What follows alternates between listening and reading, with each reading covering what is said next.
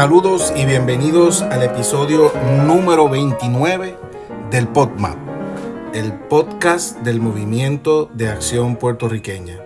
Le habla Efraín Vázquez Vera, profesor universitario y uno de los muchos portavoces que tiene el MAP. Sé que hace tiempo pues eh, no escuchaba un episodio eh, de este PodMap, pero es que hubo una combinación de responsabilidades profesionales, tantas mías como del escritor Juan López Bausá, nuestro productor y el que organiza pues eh, todos estos podcasts, que es el actor Héctor Escudero.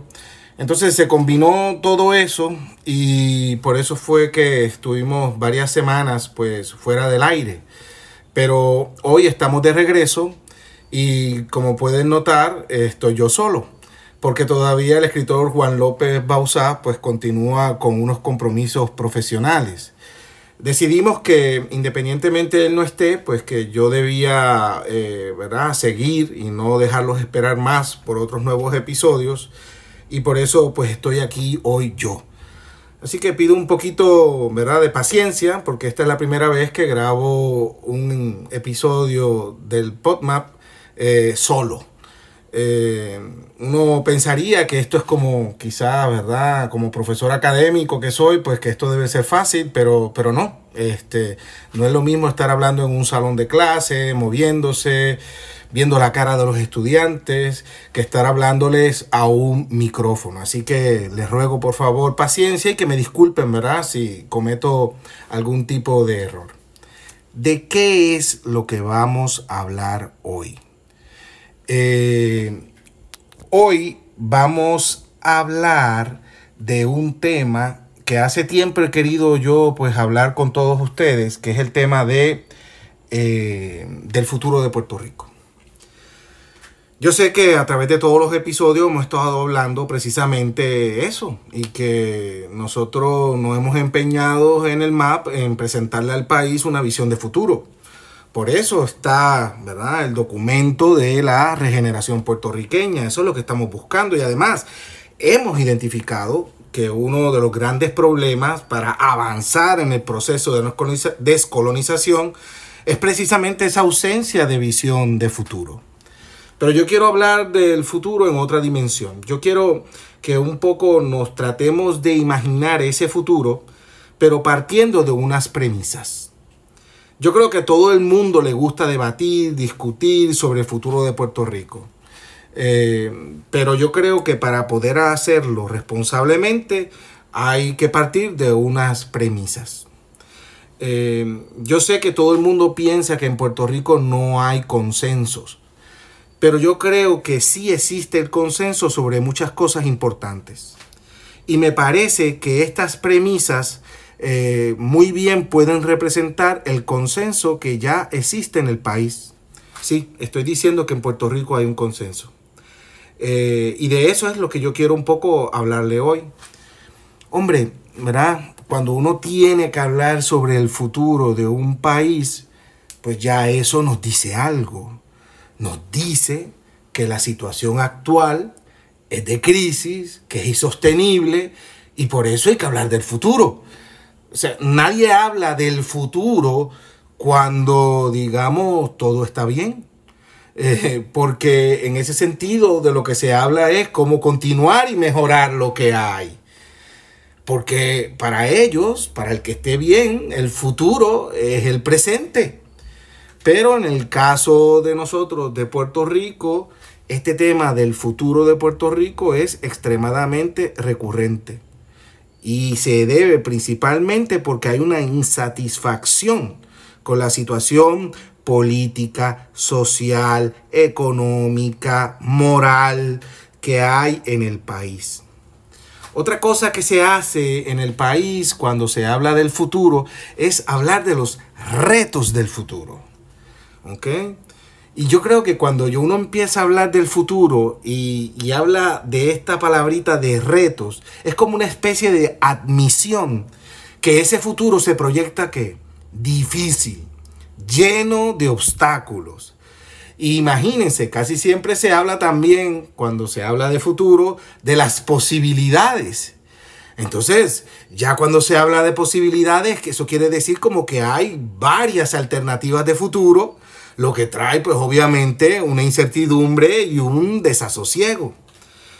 Así que cuando nosotros, ¿verdad?, juntamos estas palabras de futuro, los retos, las posibilidades, eh, pues obviamente son, podrían ser muy alentadoras porque en cierta medida como que prometen, ¿verdad? Eh, pero cuando se habla con el caso de Puerto Rico, yo creo que todo el mundo asume que es una especie de, de, ¿verdad? de un rincón sin salida. En este sentido, y como ya les adelanté, eh, yo quiero pues presentarles a ustedes una serie de premisas para que nosotros podamos ser responsables en pensar ese futuro de Puerto Rico. Y claro, nosotros no podemos hablar del futuro de Puerto Rico si no tenemos claro que el presente, ¿ok? Eh, es imposible que podamos imaginarnos un futuro si no tenemos claro qué es lo que estamos viviendo hoy y por qué es que estamos viviendo lo que estamos viviendo. Así que estas premisas que yo les voy a llamar premisas básicas, eh, yo espero, ¿verdad?, que, nos presenten un panorama más claro sobre las alternativas eh, que presenta el futuro de Puerto Rico. Sí, lamento decirles que cuando hablamos del futuro de Puerto Rico, eh, estamos hablando que hay diferentes alternativas de futuro. Cuál al final sea el futuro nuestro va a depender de las decisiones que se tomen en Puerto Rico y en los Estados Unidos. Y en ese sentido, yo quiero comenzar con la primera de las premisas. Y esa primera de las premisas es que nuestro futuro no depende solo de los puertorriqueños, sino que también de los Estados Unidos. Dice el refrán, y creo que lo hemos mencionado antes en, episodios anteriores, que para bailar tango se necesitan a dos. Y por más que nos incomode esta realidad, los puertorriqueños no somos dueños de nuestro futuro. Esto es bien importante, porque en innumerables ocasiones yo he escuchado este mensaje ilusorio que nuestro futuro, el de los puertorriqueños, depende de nosotros exclusivamente. Y eso no es así en las colonias. También es una responsabilidad norteamericana. Y nuestro futuro, en cierta medida, lo tenemos que construir inevitablemente por nuestra condición colonial con los norteamericanos. Otra premisa que quiero presentarles es que yo creo que en Puerto Rico, hablando de los consensos que estaba mencionando yo al principio, eh, todos somos expertos en hacer la lista eh, de todos los males que nos aquejan. Eh, Ave María, es que, y ahí yo diría que hay prácticamente unanimidad. Eh, esa lista pues incluiría que la corrupción, la criminalidad, la violencia, el desempleo, hombre, la pobreza, ¿verdad? Este, la emigración, el tema del medio ambiente, la salud, educación, bueno, ustedes saben, eh, yo creo que, ahí habría un consenso completo. Eh, lo que sí, y creo que también lo he mencionado anteriormente, eh, el problema está que en Puerto Rico cada uno de estos males que nos aquejan se ven de manera independiente, por separada, y se pone mucha energía en tratar de resolverlos de forma separada. Eh, claro, esa, e, ese resolverlos no ocurre casi nunca y lo que se hace son pues parches y remiendos. Yo creo que todos los problemas con los que hay consenso que Puerto Rico tiene, hay que verlo, digamos, de forma holística y ver a cada uno de ellos en realidad como el síntoma de una misma enfermedad. Aquí en Puerto Rico, todo el mundo, mucha gente pone un esfuerzo enorme en tratar de paliar, en tratar de aliviar estos síntomas de nuestra enfermedad. Lo triste es que no, que no tratan de curar la enfermedad. Eh, y si hay el consenso para describir todos esos síntomas, yo creo que el consenso empieza a romperse cuando se trata de hacer un diagnóstico de la enfermedad de Puerto Rico. ¿Ok? Mucha gente culpa a los mismos puertorriqueños, ¿verdad? De todos los males que estamos viviendo. Eso es muy típico del síndrome del hombre colonizado. Eh, pero eh, en ese sentido, personalmente yo he identificado como la enfermedad que agrupa a todos estos síntomas como el colonialismo. ¿ok? Eh, y aquí donde hay un problema, ¿no? Porque hay mucha gente que no cree que el colonialismo es la enfermedad que crea todos estos síntomas. Eh, y si obviamente Puerto Rico no tiene claro que su enfermedad es el colonialismo, pues se va a hacer muy difícil que se pueda curar eh, esa enfermedad. Así que yo creo que la amenaza para un futuro próspero de Puerto Rico y como mejor se puede describir la enfermedad que agrupa a todos estos síntomas es el colonialismo, o si quieren decirle mejor, la condición territorial. Y que entonces, sabiendo esto, la cura es cuál? La descolonización. Yo estoy seguro que alguien de ustedes podría estar ahora mismo diciendo que muchos de esos síntomas que padece Puerto Rico lo padecen que otros países que son soberanos. Así que si lo padecen otros países que son soberanos, entonces, ¿cómo decir que esos síntomas, en el caso puertorriqueño, su raíz es el colonialismo. Eh, claro, lo que pasa es que los síntomas pueden aparecer en diferentes enfermedades. Lo que estoy diciendo es que en el caso de otros países que tienen algunos de estos síntomas, las razones de estos síntomas o la enfermedad son otras a la que por la que es en Puerto Rico. Yo lo que estoy diciendo es que en Puerto Rico, viendo todos esos síntomas de forma holística, la enfermedad es el colonialismo. En otros lugares tendrán otras causas eh, o otro tipo de enfermedades. En otras palabras, el dolor de cabeza da eh, a diferentes enfermedades.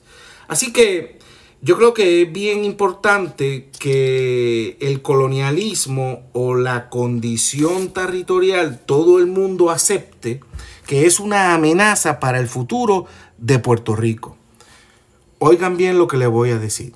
Nuestro país no podrá alcanzar la prosperidad y su desarrollo bajo un régimen colonial.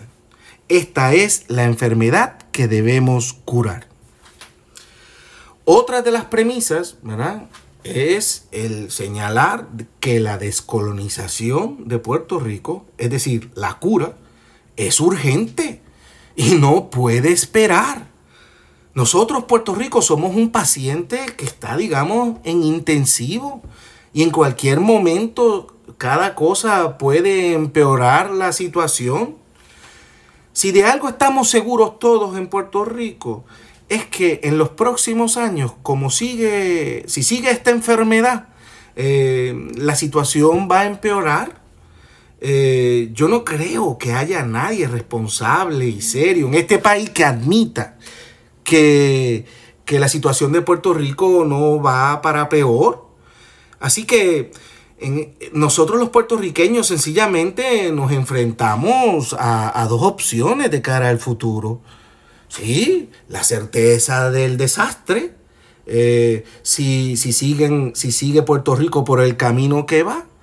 O la oportunidad de la descolonización. En ese sentido, yo apuesto por la oportunidad de la cura de la enfermedad del colonialismo.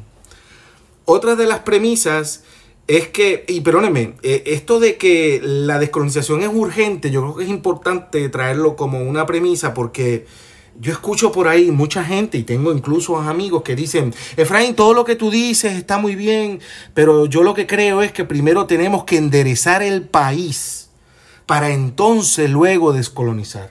Miren, yo llevo escuchando eso décadas y Puerto Rico sigue degradándose. Además, la lucha que nosotros hacemos en el MAP por la descolonización precisamente es para, para enderezar el país. Y además, ¿cómo podemos enderezar en el país bajo este sistema colonial que nos fue y nos trajo a donde estamos? O sea, en otras palabras, estamos fastidiados gracias al régimen colonial, pero el régimen, desde el mismo régimen colonial podemos enderezar al país para entonces después hablar de descolonización. Sencillamente, señores, eso no tiene lógica y no tiene sentido. La descolonización no puede esperar. Otra de las premisas que quería traerle eh, tiene un poco que ver.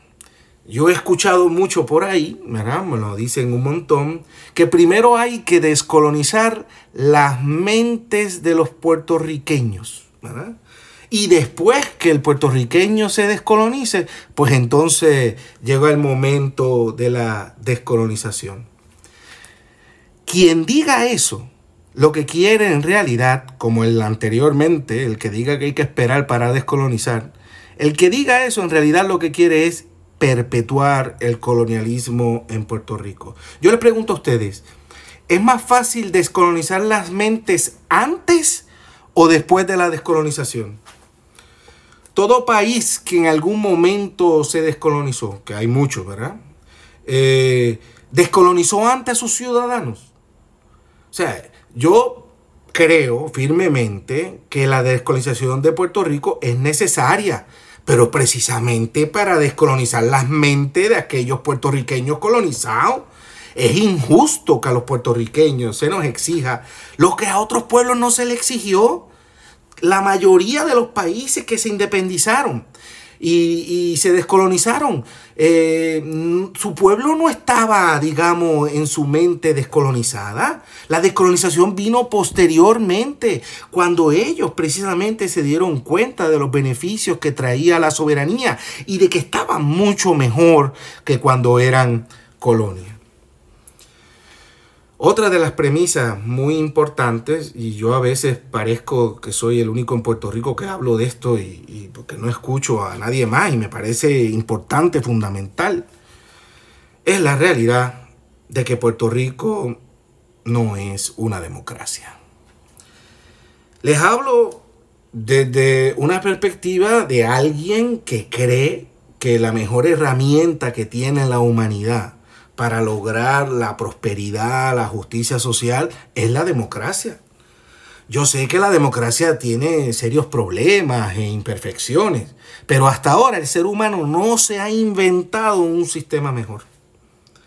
Y lo primero que tengo que decir sobre este tema de la democracia es que por definición, digo yo, desde el punto de vista académico, los libros, por definición, las colonias no son democráticas. ¿Ok? Eh, y yo no dudo que los puertorriqueños valoran la democracia, que tienen un espíritu democrático en su ser. Pero si, pero entonces eh, el problema está, no es que usted crea en la democracia y se sienta un demócrata. El problema es que usted está viviendo en un país que no es una democracia. ¿Quién gobierna en Puerto Rico? Eso es una buena pregunta. Para contestar esta pregunta, si Puerto Rico es una democracia o no. Miren, el que se inventó el concepto de la democracia liberal, ese concepto de democracia que todo el mundo entiende hoy en cualquier parte del mundo, fue un señor inglés que se llamó John Locke. Y él dijo que la democracia, ¿verdad? Es el gobierno con el consentimiento de la mayoría del pueblo o de los gobernados. ¿Qué quiere decir esto? Que hay democracia allí donde hay un gobierno que gobierna y que ese gobierno fue elegido democráticamente por la mayoría de los ciudadanos. Por eso fue que yo pregunté quién gobierna en Puerto Rico. Porque quien gobierna en Puerto Rico no es el gobierno puertorriqueño, es el gobierno norteamericano. Es verdad que aquí elegimos cada cuatro años un gobierno puertorriqueño, pero ustedes saben bien que el gobierno puertorriqueño no gobierna. Siempre ha sido así, pero hoy es más evidente que nunca.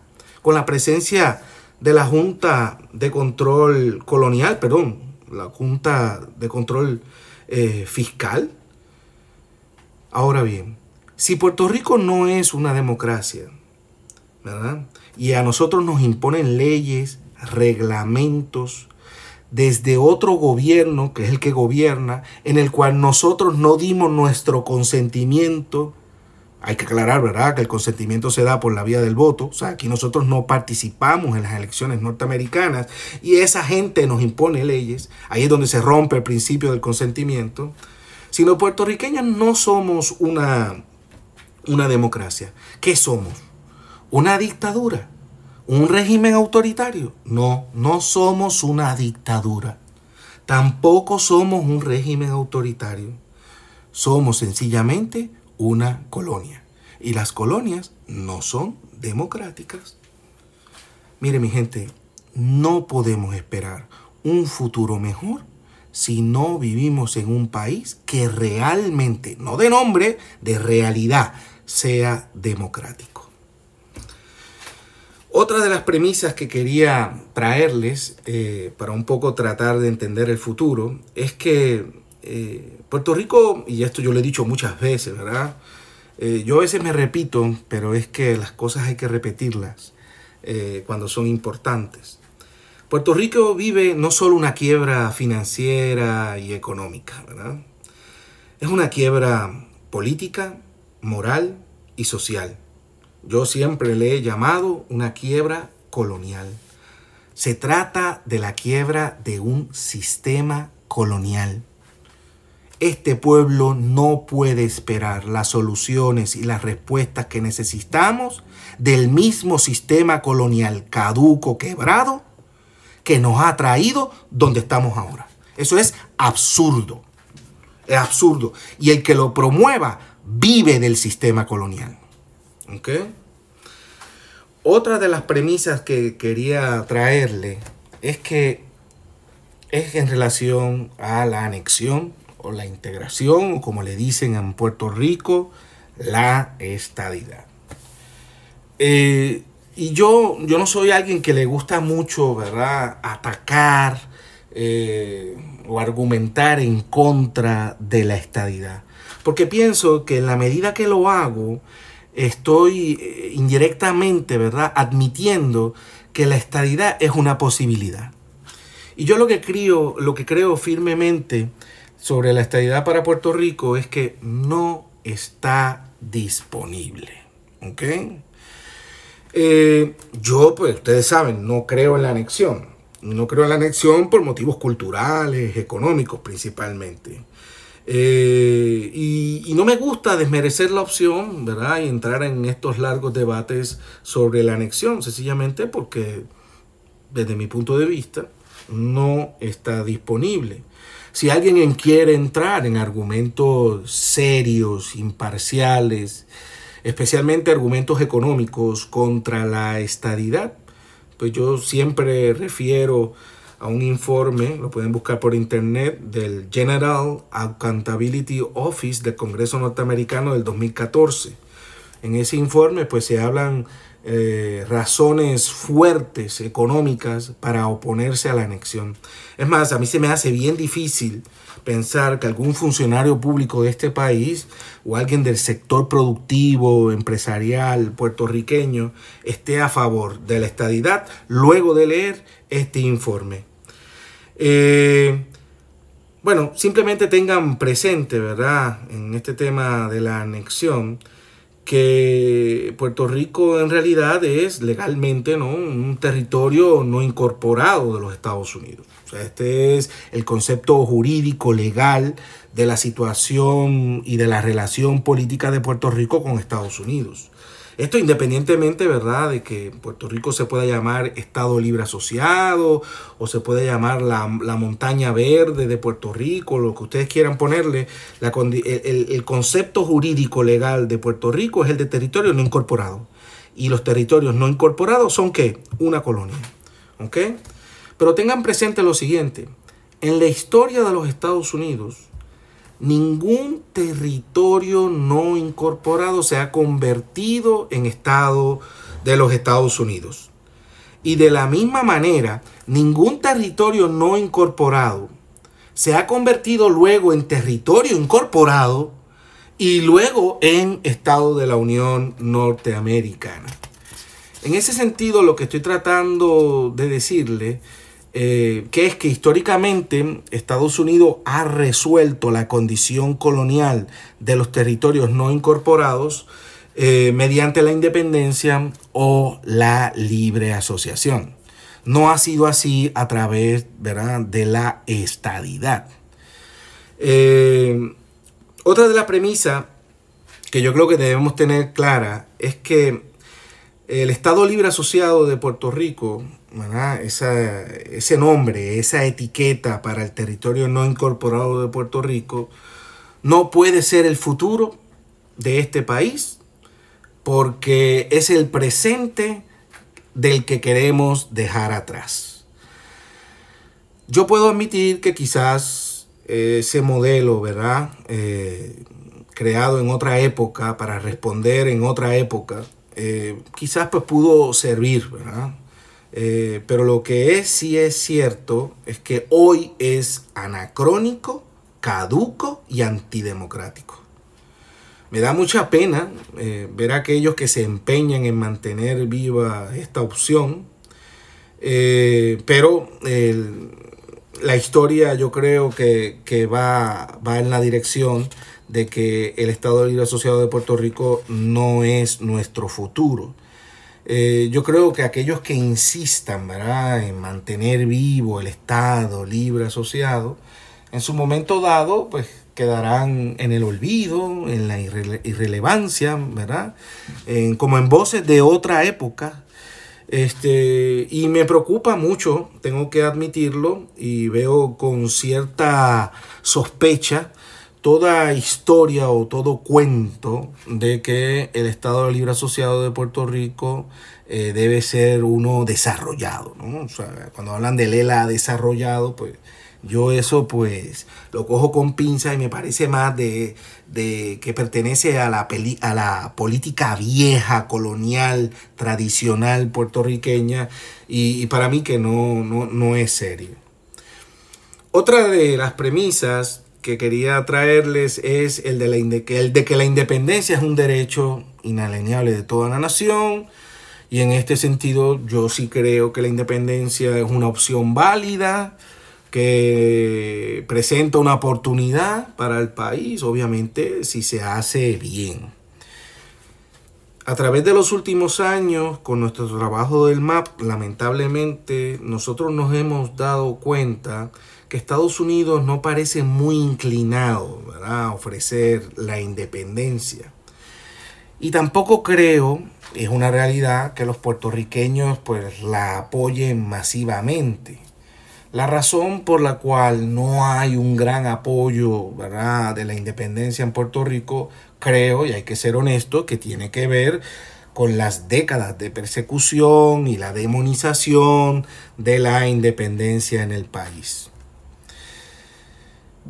Históricamente, y con esto estoy empezando otra, otro punto, eh, estas tres opciones de la anexión, el Estado Libre Asociado de Puerto Rico, la independencia, ¿verdad? Eh, cada una de ellas eh, son las opciones tradicionales, ¿verdad? Ellos, cada uno quieren ganar y quieren ganar e imponerse a las demás. Esto es como si se tratara de una especie de deporte, ¿no? O sea, ganar para, para celebrar que gané, incluso si hay espacio para burlarme del que perdió, pues también lo hago, ¿no? Eh, y yo lo que quiero decir es que así no se puede construir un futuro de unidad como el que necesita el país. Las tres quizás una más que otra, carecen de una visión de futuro que permite enamorar a los puertorriqueños. Yo creo que no tienen una idea clara de qué hacer una vez se impongan a las demás. Y esto es para mí lo más preocupante. Estadidad, ¿para qué? ¿Para luego hacer qué? El Estado Libre Asociado desarrollado, como le quieran llamar, ¿para hacer qué? ¿Cuál es el futuro que nos están vendiendo, no? Y la independencia de igual manera. O sea, dame los detalles, ¿verdad? De cómo sería esa independencia. Eh, así que cada uno de los representantes de las tres fórmulas tradicionales han convertido a su fórmula de estatus en el gran objetivo, ¿verdad? El objetivo de vida. Eh, cuando cada uno de esas opciones de estatus en realidad deben ser una herramienta, ¿verdad? Para alcanzar ese gran eh, objetivo. Eh, ¿Cuál es el gran objetivo que nosotros debemos aspirar como, como pueblo? Eh, yo creo que cada, cuando nosotros tengamos bien clara la respuesta de cuál debe ser nuestro gran objetivo como pueblo, que no es alcanzar una fórmula de estatus, yo creo que eso nos va a hacer más fácil encaminar un futuro mejor para nuestro país. Siguiendo en esta línea de premisas, quiero decirles que los partidos políticos tradicionales, el PNP, bueno, prácticamente todos, ¿verdad? y hasta los nuevos, ¿no? Son incapaces de ofrecer las respuestas que necesita el país. Son incapaces de ofrecer una ruta para terminar con el colonialismo en Puerto Rico. Yo creo que son más partidos políticos que viven del eterno debate del estatus y lo utilizan para seguir siendo electos y ganarse la vida. Es más, yo he llegado hasta creer que en realidad hay veces que ellos no quieren resolver el problema del que viven. Porque yo creo que saben que si se resolviera el problema del estatus, pues muchos de ellos no tendrían de qué vivir. Incluso no, no sabrían cómo pagar eh, sus cuentas. Mire mi gente, si nuestro futuro depende de la respuesta que nuestra clase política actual nos pueda dar, ya nosotros nos podemos imaginar cómo sería ese futuro. No puede haber un futuro bueno si sale de los mismos que nos llevaron al desastre. Yo creo que eso es eh, lógico. No esperemos nada de esta mayoría de nuestra clase política, lamentablemente. Eh, así que en ese sentido yo creo que el protagonismo del futuro de Puerto Rico debe estar en manos de la sociedad civil. Y que ese futuro de Puerto Rico debe también traernos una nueva clase política puertorriqueña. Y que muchos de esos políticos que están hoy no van a ser políticos en ese futuro. Por eso es que no quieren el futuro, por eso es que no quieren cambiar y quieren que Puerto Rico sigan como está.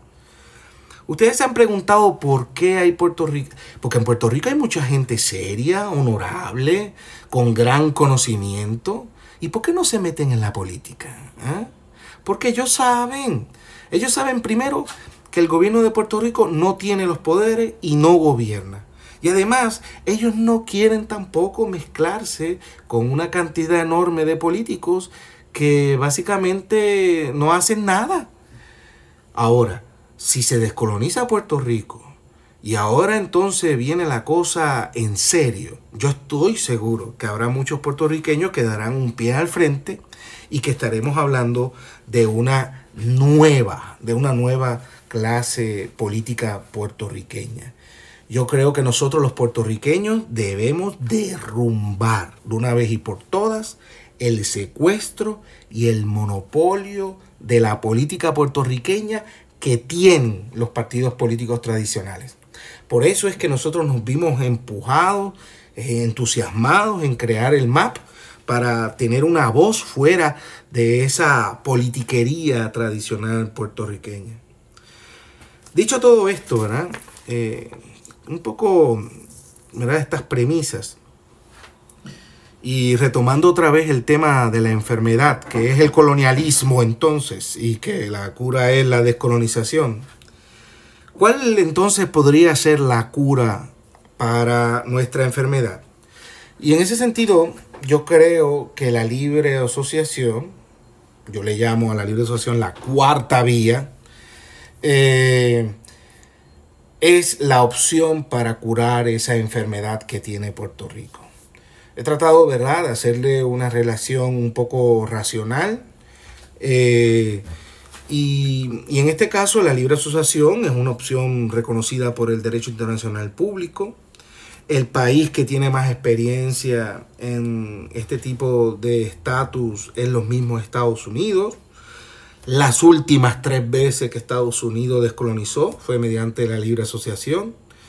Eh, la libre asociación, por el trabajo que hemos realizado en, Estados Unidos, eh, nos parece que está disponible y que es viable eh, y que en cierta medida la libre asociación puede agrupar lo que es lo más importante de las opciones tradicionales, de los estadistas, de los estadolibristas y de los independentistas.